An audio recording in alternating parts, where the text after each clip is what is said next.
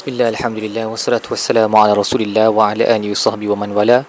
InsyaAllah dalam episod kali ini kita akan membincangkan tadabbur bagi muka surat 105 Surah Nisa ayat 171 sehingga ayat 175 Baik, bagi ayat Ya ahlan kitab, la taghlu fi dinikum wa la taqulu ala Allahi illa al-haq. Wahai ahli kitab, janganlah kamu melampau di dalam agama dan janganlah kamu berkata tentang Allah melainkan yang benar sahaja. Ibnu Ashur berkata, mereka dipanggil dengan title uh, ahli kitab.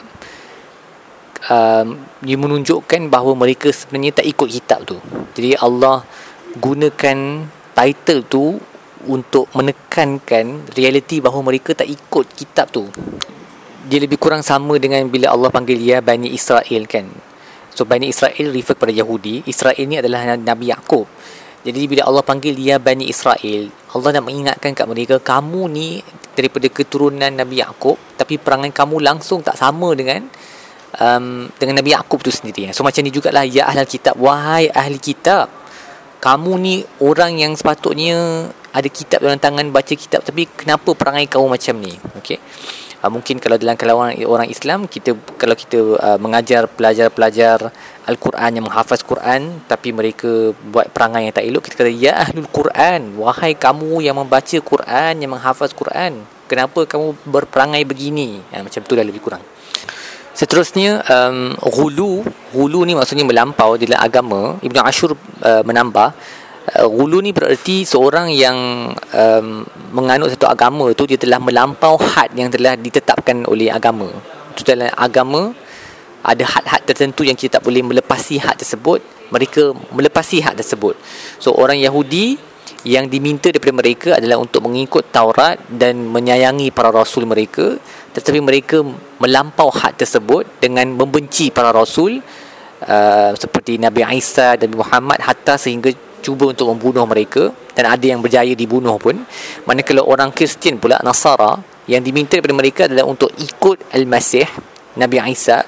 Tapi mereka melampau had tersebut dengan mendakwanya uh, mendakwa bahawa dia telah menjadi Tuhan bahawa Nabi Isa itu adalah Tuhan. Um, uh, tapi on the other hand mereka kufur pula kepada Nabi Muhammad SAW jadi semua benda yang kita terkeluar daripada had yang telah ditentukan oleh agama ini adalah hulu yang akan membawa kemusnahan dunia dan akhirat.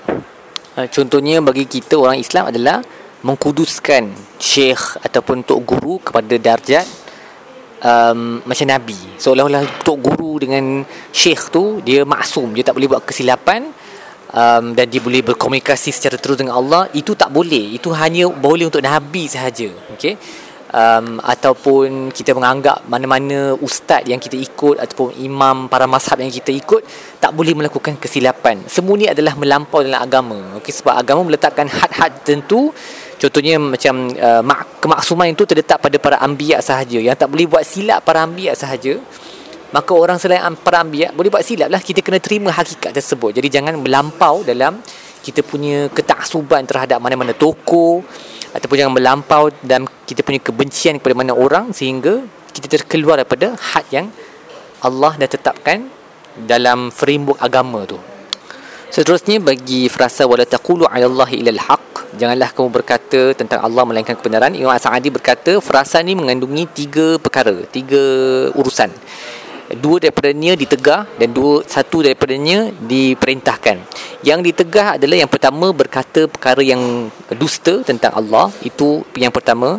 Yang kedua adalah bercakap tentang Allah tanpa ilmu um, tentang sifat-sifatnya, nama-nama dia, perbuatannya, syaraknya, para rasulnya. So ditegah untuk bercakap tentang semua ni tanpa ilmu.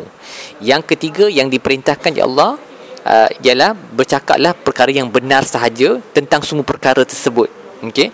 So jangan dusta, jangan bercakap tanpa ilmu tetapi sebaliknya bercakaplah benda yang hak tentang semua perkara ini. Kemudian bagi ayat lain yang sedang kifal masih an yakuna abdan lillah walal malaikatul muqarrabun wa may yastankif an ibadatihi wa yastakbir fasayahsyuruhum ilaihi jami'a.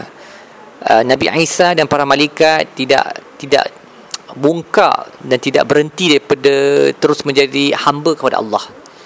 Um, dan sesiapa yang bongkar uh, untuk menjadi hamba kepada Allah maka Allah semua orang akhirnya akan dikembalikan kepada Allah. Jadi Imam Al-Alusi apabila menghujahkan ayat ni dia, beliau berkat, mendatangkan hadis daripada Nabi SAW di mana Nabi berkata tidak ada seorang pun yang akan masuk neraka uh, uh, man kana fi qalbihi misqal dzarratin minal kibr sesiapa yang ada seberat zarah kibr kebongkakan dalam hatinya tak akan masuk syurga jadi seorang lelaki telah bertanya kepada Nabi SAW uh, bagaimana dengan hal seorang lelaki yang dia suka bajunya cantik elok adakah ini dianggap sebagai kibr jadi Nabi menjawab innallaha jamilun yuhibbul jamal. Allah tu cantik dan suka kepada kecantikan. Al-kibar tu bukan pakai baju cantik tapi al-kibar tu adalah batar al-haq wa ghamtun nas. Iaitu um, benci kepada uh, kebenaran, menolak kebenaran kerana kebongkakan dan memandang rendah terhadap manusia. Seterusnya bagi ayat ya ayuhan nas qad ja'akum burhanun min rabbikum wa anzalna ilaikum nuran mubina. So menurut para ulama burhan burhan bererti hujah bukti dalam ayat ni dia merujuk kepada Nabi SAW lah. So Nabi itu sendiri adalah burhan daripada Allah. Uh, dan Nura Mubinan ni merujuk kepada Al-Quran, cahaya yang jelas, lagi menjelaskan. Uh, Imam Al-Alusi berkata dalam ayat ni bila Allah menggunakan perkataan Rabb um, Rabb Rabbikum mir Rabbikum ya Yohanes qad ja'akum burhanun mir Rabbikum. Wahai manusia telah datang uh, daripada Tuhan kamu burhan. Allah pilih untuk penggunaan perkataan Rabb dan kemudian dia dia attach kepada domir kum tu maksudnya Tuhan kamu your Lord your Rabb okay Rabb kamu untuk menunjukkan uh, kehalusannya kelembutannya terhadap para hambanya dan juga memberi um, perkhabaran bahawa datangnya um, Nabi SAW dan turunnya Al-Quran ni tujuannya adalah untuk mentarbiah kita dan juga uh, menyempurnakan akhlak kita akidah kita dan sebagainya. Sebab perkataan Rob tu uh, menurut setengah ulama dia ada connection hubungan dengan perkataan tarbiyah raba tu. So dia seolah-olah Allah berkata Quran ni dia turun daripada pendidik kamu yang berada di atas langit. Okay? jadi semua yang terkandung dalamnya adalah yang baik-baik belaka is for your own good. Sebab tu disebut Rabbukum Rabbikum. Baik apa yang kita belajar daripada muka surat ini? Yang pertama um, berwaspadalah terhadap menyebut tentang Allah sesuatu yang kita tak ada ilmu kerana ia adalah antara kemungkaran yang paling besar sekali. Okey jangan jadi Tuhan punya spokesperson. Kalau kita tak tahu apa yang kita sedang cakap tu. Okey? Seterusnya ingatlah bahawa ahlul iman adalah ahlul tawadhu mereka yang beriman adalah mereka yang rendah diri di sisi di hadapan Allah dan bukannya orang yang bongkak. Seperti orang Yahudi dan Nasra, uh, Nasari, uh, Nasara dan bukannya uh, seperti um, um, Nabi Isa sendiri yang mereka kononnya sembah Nabi, uh, orang Kristian sembah Al-Masih kan tapi Al-Masih sendiri tak pernah bongkak pun terhadap Allah jadi kita kalau claim to be sepatutnya mereka kalau claim to be followers of Nabi Isa mereka tak bolehlah bongkak dan akhir sekali berhati-hatilah dalam gulu dalam agama, lampau dalam agama. Okey, kita selalu nak buat ekstra daripada apa yang Nabi buat. Sebab um, dengan alasan benda baik sahaja pun ini adalah gulu dalam agama yang akan merosakkan agama tu dan merosakkan kes, uh, rohani kita. Okey, sebab Nabi adalah the perfect worshipper kan. Abd. Allah panggil nabi sebagai abd. Allah iktiraf nabi sebagai abd. Sebab nabi memang fulfill his role sebagai hamba yang paling sempurna sekali. Maka kita tak mungkin boleh buat benda lagi banyak daripada nabi. It's impossible itu adalah sifat uh, kebongkakan dalam diri kita kalau kita rasa kita boleh buat lebih daripada nabi jadi ikut sahaja apa yang nabi buat dan jangan gulu uh, dalam ibadat jangan gulu dalam um, taksub kepada mana-mana tokoh ataupun ideologi dan sebagainya. Baik setakat itu sajalah tadabbur kita bagi muka surat ini insya-Allah kita akan sambung dengan episod-episod yang lain. Wassallallahu ala sayyidina Muhammad wa ala alihi wasallam. Alhamdulillah rabbil alamin.